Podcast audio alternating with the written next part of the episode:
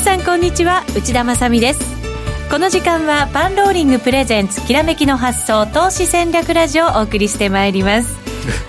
お相手の和島さんはどうして笑ったん ですか島さんがいないじゃないですかそうなんですよ台本にも書いてありましてですいやディねレクターは今日は絶対来ると言われたんではい私も安心して来たんですけどね実は先週から決算シーズンで先週今週はお休みしますよあそとうですいかう、はい、和島さんからの欠席届が届いておりましたがえそうなんですそかうなんですおよかしいですねディレクターすっかり忘れてしまったようでございますので和島さんは決算シーズンでお休みということで相棒はこの方でございます、現役ファンドマネージャーの石原潤さんです、はい皆さんこんにちは石原潤ですよろしくお願いしますよろしくお願いいたします、大きい台風がね日本縦断みたいな形になりまして、えー台風大変でちょうどねあの土曜日にあの大阪ではい米国株のセミナーやって、すごい盛り上がりだったらしいですあねのおかげさまで超満員のお客様でですね、めっちゃくちゃ暑くて大阪が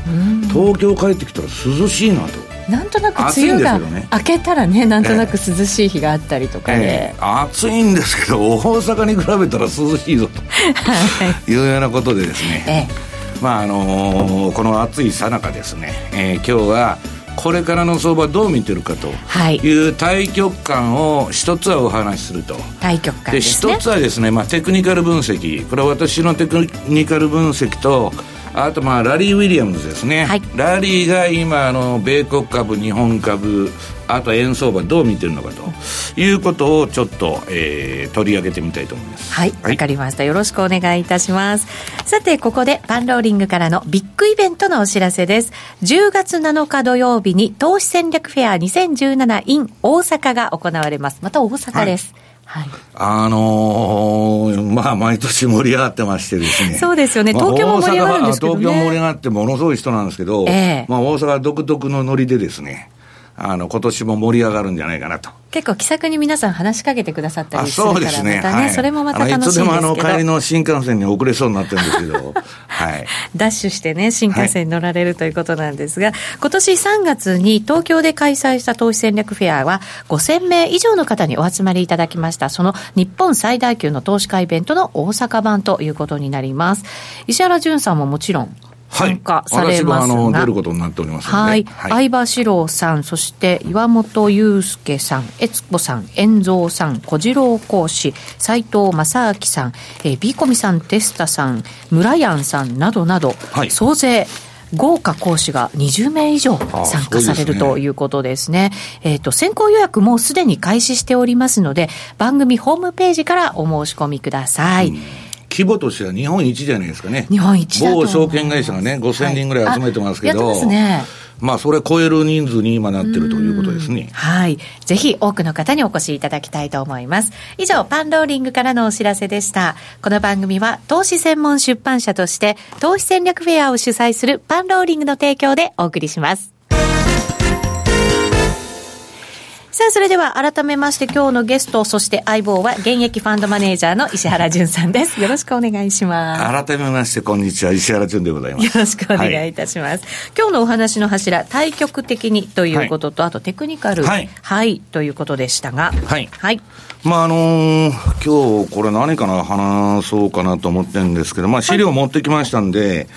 えーっと、資料に沿ってやっていきたいと思うんですけど、はいユーストリームでご覧いただくことができますので、番組ホームページえーか郵ら。送ですんで、はいまあ、番組のホームページに、まあ、あの、S&P500 で、冷やしですねニューヨークダウ。はいで、ナスダック100のですね、冷やしが出てると。はいで、まあ、あの、日本と違ってですね、まあ、米国株は非常に強いと。強いですねで、ダウって9連投でしたっけそうです。で、まあ、強いのは強いんですけど、えーまあ、みんな運用者の間ではですね、まあ、見かけほど良くない相場と。それはどういう意味であのですね、出来高があんま伴ってないとかですね。出来高ちょっと少なめなんですかええまあ、あの、ちょっと、いろんな、まあ、取り組みの状況とか、うんぬん見てても、はい利確が行われてる中ですね、まあ、あの、相場上がってるんで、はい。あの、まあ、短期の人がちょこちょこちょこちょこやってるだけで、ボリュームの伴、伴わない上げなんですね。あとなると、相場関係者は、はいそれほど上に大きく上がるっていうようには、今は判断してないということですよね。まあ、あの、大きく上がるかどうかわかんないんですけどね、これ、まあ、今日、あの、チャート持って、ってきましたんで、はい、このあの S&P500、えー、の、これはまああの、MT4 からのチャートなんで、はい、CFD のまあチャートなんですけど、まあほぼまあ先物と同じような、うん、まあ24時間回ってる商品なんですけどね。はい、で、うん、これの S&P500 の冷やし見てもらうと、このね、えっと、チャート、まあ、上ボリンジャーバンド21日のプラスマイナス0.6シグマのチャートが出てると、はい、で真ん中が青い線が標準偏差ボラティリティのパラメータ26であとは ADX の8と14が、まあえー、引いてあると、はい、で下がですね日本古来の、えー、ボラティリティブレイクアウト手法の新で3本足これのシグナルが出てるとそうするとね相場にトレンドがあるかどうかというのは、うん、この真ん中のえっと、青い線、はい、26の標準偏差が上がってるかどうかなんですけど、はい、これ今、ピークアウトしちゃって、垂れちゃってる。上からこう、垂れてきてる。はい、で、8と14の ADX は上がってると。うん、これ ADX はまあ、買いを示唆してるんですけど、はい、まあ、標準偏差がついてこないと。とね、うんと、このチャートの中で黄色い丸で囲った部分っていうのは、そのトレンド、大きなトレンドが発生する、えー、可能性のある局面。はい、要するにこの3、今言った標準偏差と ADX の2本のラインが低い位置から一緒に上がると。、はい、2本同時に上がっていくところ。はいいう展開にはなってないわけです。これ標準偏差は相場調整したいなって言っとるんですね。はい、で、えー、次が何のチャートあ、それで、はい、えー、早速ラリー・ウィリアムズの。はい、こちらが S&P。私はもう調整相場と見てるんですよ、S&P は。、で、石原さんはですね。はいで、ラリーはまあどう見てるかと言いますとですね、まあ、彼が予想しているフォフォーキャストラインですね、えー、未来予想の線ですね。これはこの後 S&P が、えー、下落相場に入ると見てるんです、ラリーは。あ、ラリーもそう見てる。はい、で、まあ、シーズナルも良くないと。はい、だからまあ、あと、これ今週のね、えー、ラリー・ウィリアムズのあのパンローリングでやってるラリー TV のあれなんですけど、はいえっと、先週もね、オンボリュームバランスというテクニカルを取り上げて、まあ上がってるけど内容が良くないんだと。うん、まあさっき言ったような出来高の問題ですね。はい、で、次にニューヨークダウを見ていただきますと、はい、これはですね、強いんです ね。全然これ S&P と形違いますね。はい。だから、あの、本当に強い市場っていうのはね、えっとと、ニューヨークダウも S&P もナスダックもみんな買いトレンド出てないとおかしいんですけど。そうかそうか、全部がいっぺんに出てないとさっき S&P は調整相場と。はい、で、これ見てると買いトレンド相場なんです。うん、で、ただ30銘柄の超有有料銘柄の成績ですから、はい、まあここ、ニューヨークはまあ強いのはまあ強いんですけど。決して全体を表してるわけではないよっていうことですね。あの全体は SP500 なんです。はい。で、要するにファングとかマントと言われるですね、あるいはビッグファイブ指数。まあ、超有料銘柄のね、うん、あれが入ったナスダック。このナスダック100のあれ見てもらいますとですね、標準偏差も ADX も、完全な調整相場をし、はい、示唆しているわけです。そうです。ADX はなんとなく上に行きそうな。行きそうなんです。これから行きそうなんですけど、ね、ま,けどまあ完全に今調整中ということですよね。そうですね。、同時に上がってはいないですね。はいだからまあ、あの夏の相場っていうのはね、騙されやすい面があって、出来高が伴ってないんですね。はい。はい。で、まあ、有料、有料つうか、パフォーマンスのいい人はみんな休んでますから、ファンドでも。うん、そうです。優秀な方々は、うん、そうすると、どっちかいうとですね、あの、引かされてる人が必死にやってるような 感じのあれで、はい。まあ、あの、間違えたことをね、夏の動きっていうのはよく教えてくれると。。で、行き過ぎるとかもよく言いますしね。はいだからまあ、あの、出来高が伴ってないんで、まあ、あんまり内容がないんですけど、私が見てる限りは、まあ、調整相場なのかなと。うん、で、あのー、これから上がるか下がるかはですね、この標準偏差が上がってこないとだめだと、はい、調整後にですね。で、次、日経平均。日経平均、はい。うん、これはですね、回転休業なんですね。これ、あの、値動きだけ見ても、はい、横ばいというか、もみ合いというか、はい、あんまり大きな動きないですけど。いや、これずっと相場がなくてね、ねえっと、これ何月でしたっけ ちょっと買いトレンドが出たのが、はい、えっと、この前のなんだっけ、3月だったっけ、4月だったっけ、あの、上がってる場面あるじゃないですか。はい。あれ以来大きな相場がないのか。ええ。全くこれ回転休業状態で、これで儲けようと思ったら、この標準偏差がこの前ピークアウトした時。はい、ピークアウトした時、ね、ピークアウトってあの上がってきて、天井って垂れてくる。垂れてきて。過程で、この高いところでですよ、標準偏差が垂れてきて、うんはい、そこでアウト・オブ・ザ・マネーのプットとゴールを両方売ると。ああ、なるほど。そうすると相場がレンジに入ってったら儲かるというですね、ショートストラドルないしはストラングルというポジションが組めまして、もうそれで取るしかないような市場なんですね、これは。はい、まあ、あのー、誰も興味を示してないと。まあ、あのー、買いだけじゃ取れないよっていう、うん、、株の運用の、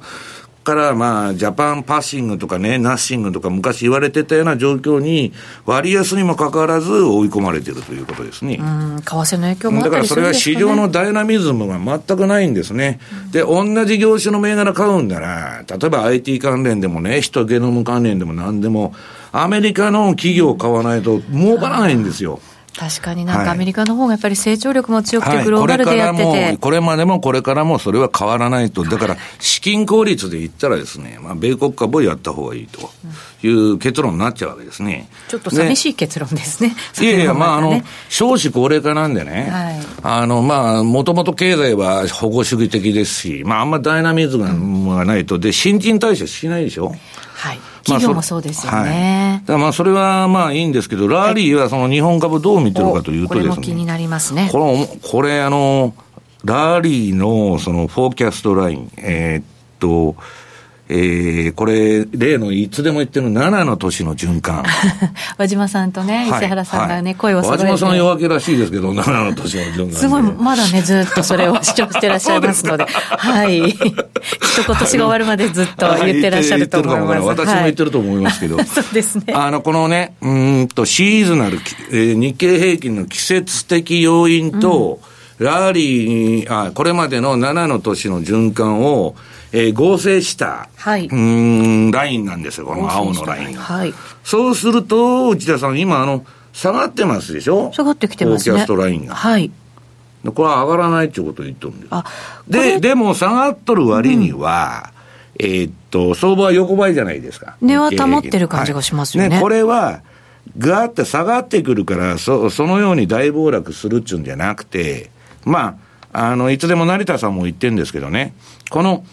ラインの天井を打ったとき、そこが、うん、を打ったときは相場の転換点になりやすいと。はい。で、今、まあ、だらだらだらだら続いてるんですけど、まあ、彼の結論は、まあ、あかんだろうと。 よあかんだろうと、はい、あのよく値幅で調整するとか、うん、時間をかけて、そうです相場は日柄か値幅かどっちかです。ですよね。これ日本はだから PK を入れてますから、永久に日柄調整なんです。ね。もう病ですから、あれは。92年に宮沢さんがですね、あの PK をやって、当時の年金福祉事業団でか、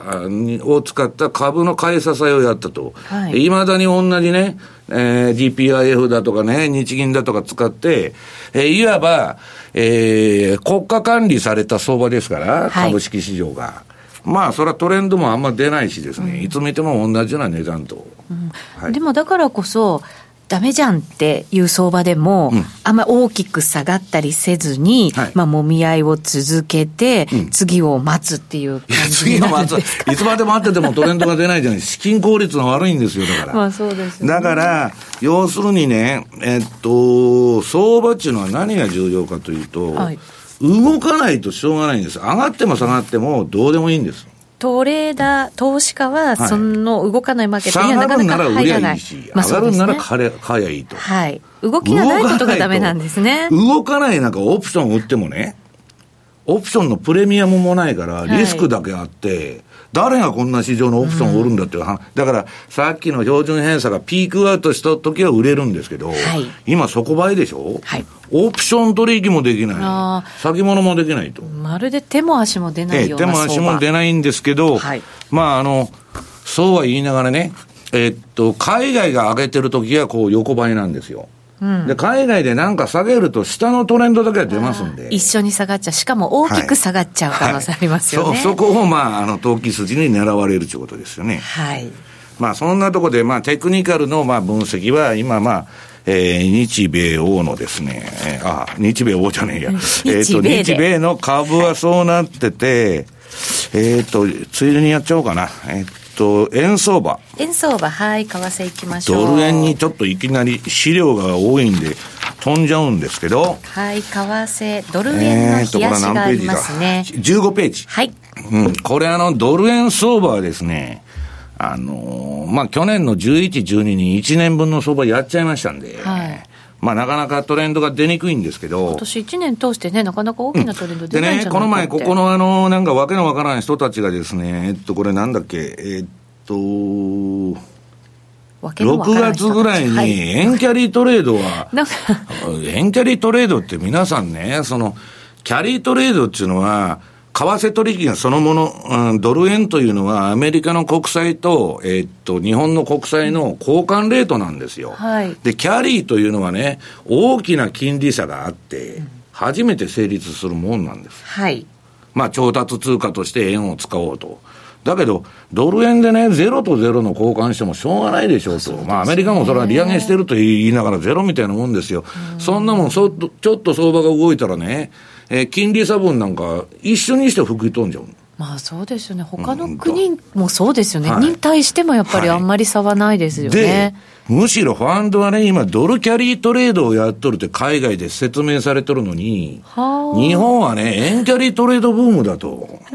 全くわけがわからないんですよね。 で、ちょっと世界からは逸脱しちゃってますね。もうあの、限られた情報しか報道されてませんので、それでその、まあそうは言いながらですね、あの、緩いトレンドが何回も発生してるわけです。、はい。冷やしで見てもですよね。はいで、今、うん、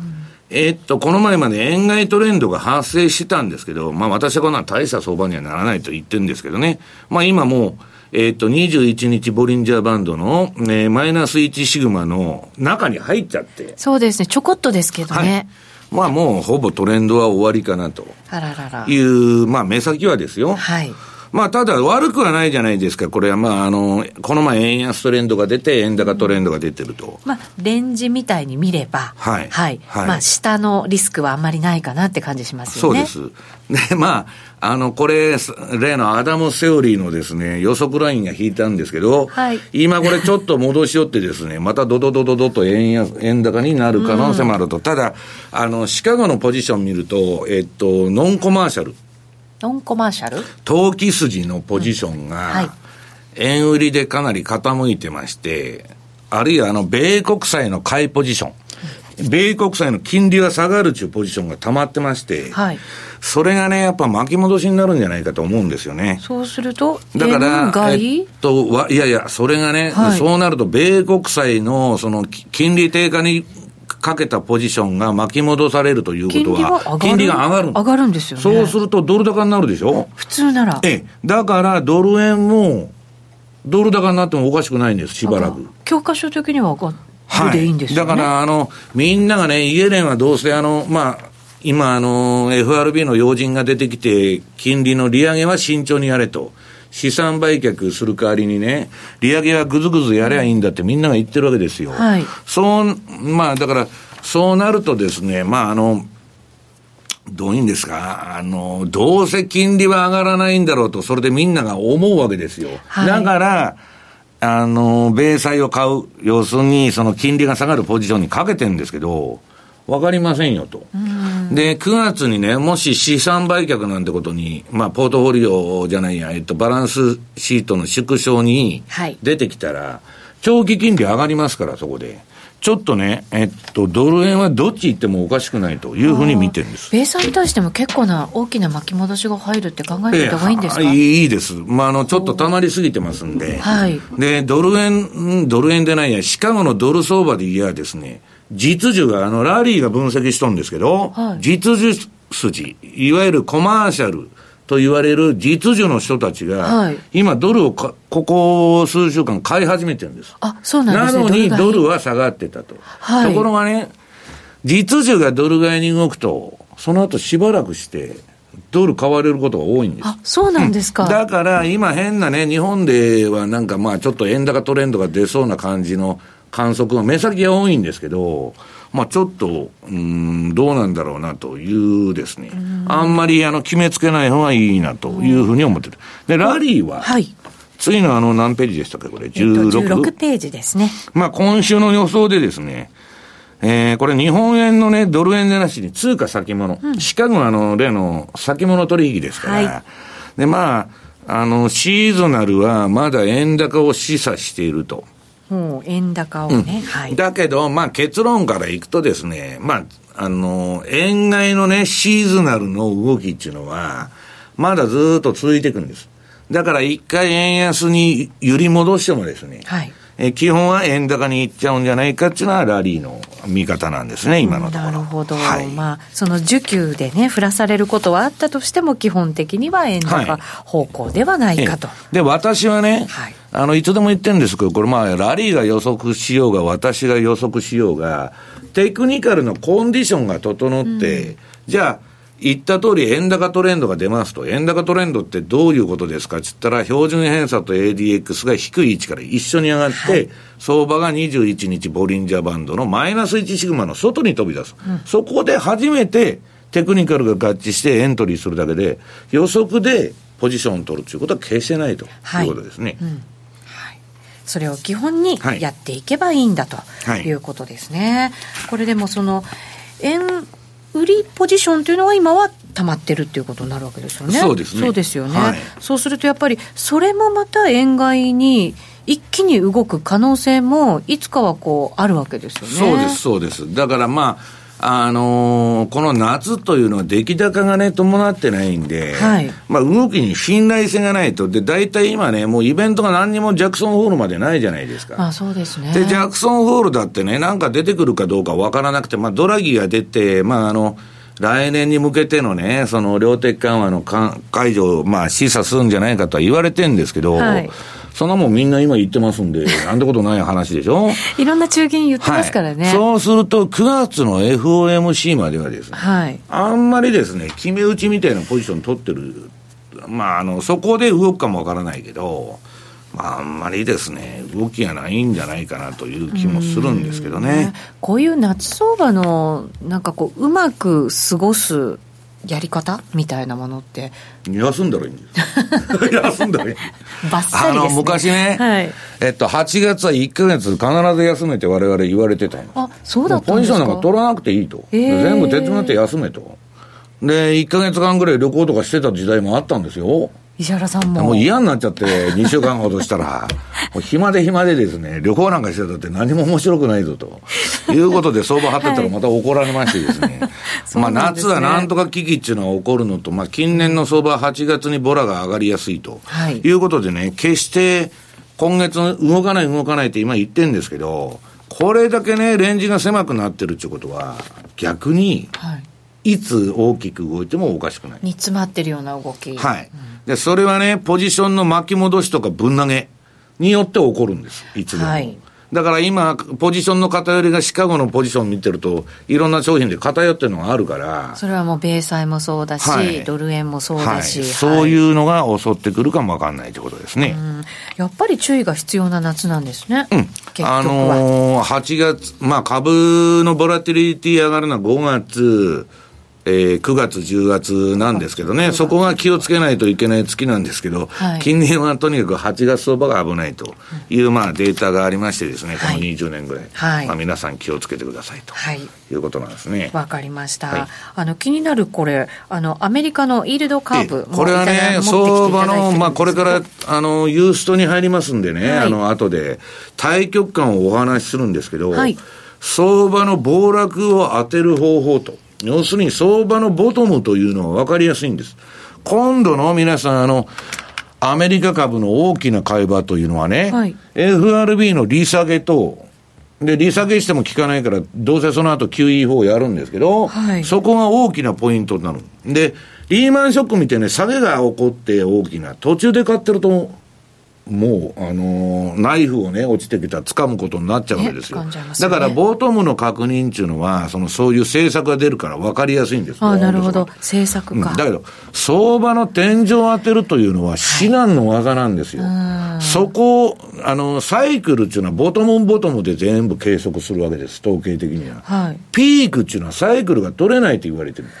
ええー、じゃあ、プロでも天井から天井のあれというのは、ええー、で、その相場のバブルっていうのはね、最後の相場がエクステンションつって、まあ、エリオット・ハーディドでいうところの延長するわけですよ。はい。だから、アメリカの株は昔4年サイクルって言われたんですけど、7年ぐらいね、3年も延長しちゃうとか、そういうことがあるわけです。で、下手にサイクル分析だけやってて、売ってると担がれて、とんでもないことになるわけです。はい、だから、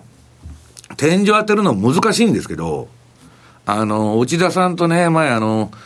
取引所でセミナーやった時に、暴落を当てる指標値って4つご紹介したことがあるんです。それはね、あもう覚えてないでしょ。4つ、4つあるんですよ。言ってくれたら思い出すと思います。いや、不安指数とか ね、まあ、要するに景気、ま,ね、まあ、まあ、セントリース連銀のあの、景気後退指数とかいろいろあるんですけど、はい、そんなもんはね、後になって分かってるわけですよ。確かに不景気になってるなとか。はい、で、相場の暴落を当てる指標っていうのは先行してですよ。この世に一つしかない。ええー、それはアメリカの利回り曲線しかないんです。あ、そうなんですね。大体怪しいっていうのは分かるんですよ。確実にその天井が当たるっていうわけじゃないんです。そろそろ相場危ないっていうのは、債券市場が教えてくれるんです。はあ、うん、そうなんですね。そのあたりは、では、ユーストリームで。ユーストリームで。はい、忘れないで、今日はよく聞いてください ね。はい、わかりました。はい、そのあたり、ユーストリームで、ぜひ皆さんにもご覧いただきたいと思います。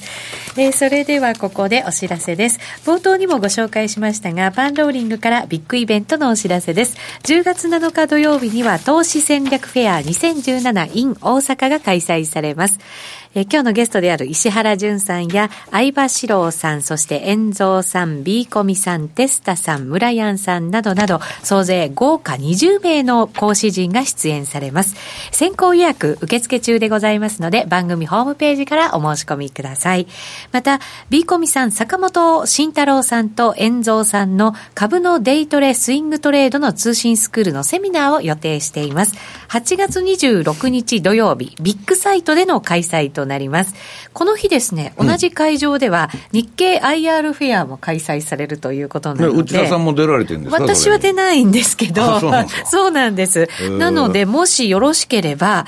両方とも参加できますのでね。そうなんですよ。同じ会場の、私も坂本さんが、あの、遠藤さんに行って、あの、ただ券をもらおうかなってちゃうか 私ももらおう かないや、これ何、はい、有料セミナーなんですか無料セミナーなんですかこれはですね、有料になるんだそうです。はい。詳細は、あの、番組ホームページからご覧いただくことができますので、はい、ぜひ興味のある方には、そちらも検索していただきたいなと思うんですが、 あの、IR フェアお越しの方はですね、ぜひこちらにも足を運んでいただけたらなと思います。またですね、このセミナーなんですが、9月12日は、オンオンラインセミナーで初の開催ということになります。あの、地方からも受けたいという声が結構あって、はい、なかなかやっぱり、そうですね、会場出てくるの、この暑い中ね。そうなんですよ、大変ですしね。はい、なので、移動だけで、あ の、汗かいちゃいます。そうなんですよ。あの、とっても濃いセミナーになりますので、オンラインセミナーもご活用いただきたいなと思います。こちらも番組ホームページからご確認ください。以上、パンローリングからのお知らせでした。